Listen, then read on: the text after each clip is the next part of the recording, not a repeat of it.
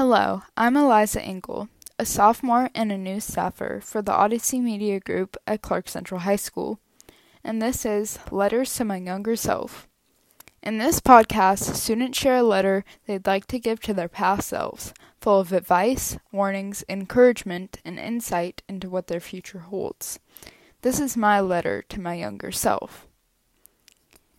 Dear 11 year old Liza, Wow, can you believe it? You're about to start middle school, a whole new chapter in the book of your life. I know the transition period between middle and high school can seem scary, and trust me, it will be. However, it'll go by sooner than you think. If you were going into this letter with an optimistic attitude, I'm sorry to burst your bubble. While these challenges ultimately led to growth, strength, and opportunity, there's nothing I could say to prepare you for the hardships you will face over these next few years.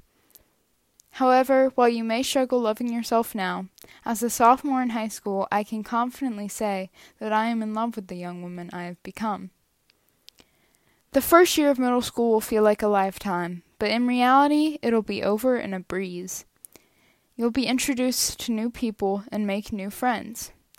Those friends will betray and hurt you, in more ways than one, but you will mend your relationship with them in the long run. You'll be introduced to being rebellious, but you will soon realize that you aren't cut out to be a troublemaker. The challenges that you face towards the end of the school year will be paramount. There will be a fight with, with someone you've never wanted to hurt. It will turn physical. The consequences with your school, friends, and parents will chase after you. In the following school year, seventh grade, you'll be at a new school. Here, you'll make lifelong friends with unbreakable bonds. You will also face harassment and isolation from most of your peers because of your sexuality. It's going to be hard to see positivity in people when you're surrounded by so much hate. Whatever you do, don't let them influence you to become a version of yourself that you do not recognize. Once you approach your final year, Go out with a bang. Don't falter behind because you lack motivation.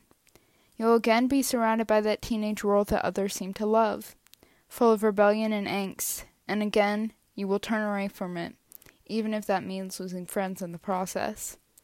Your mother will get sick again, and you'll have to support her while she lives with an ostomy bag and goes through chemotherapy. At times, you'll feel helpless, defeated, and broken, like the universe is against you.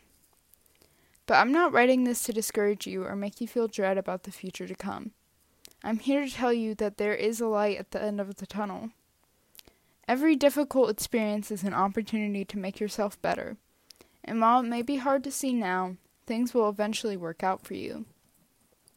Your pain will turn into something positive, making it easier for you to understand others' pain. I'm still so proud of you for the obstacles you're going to overcome.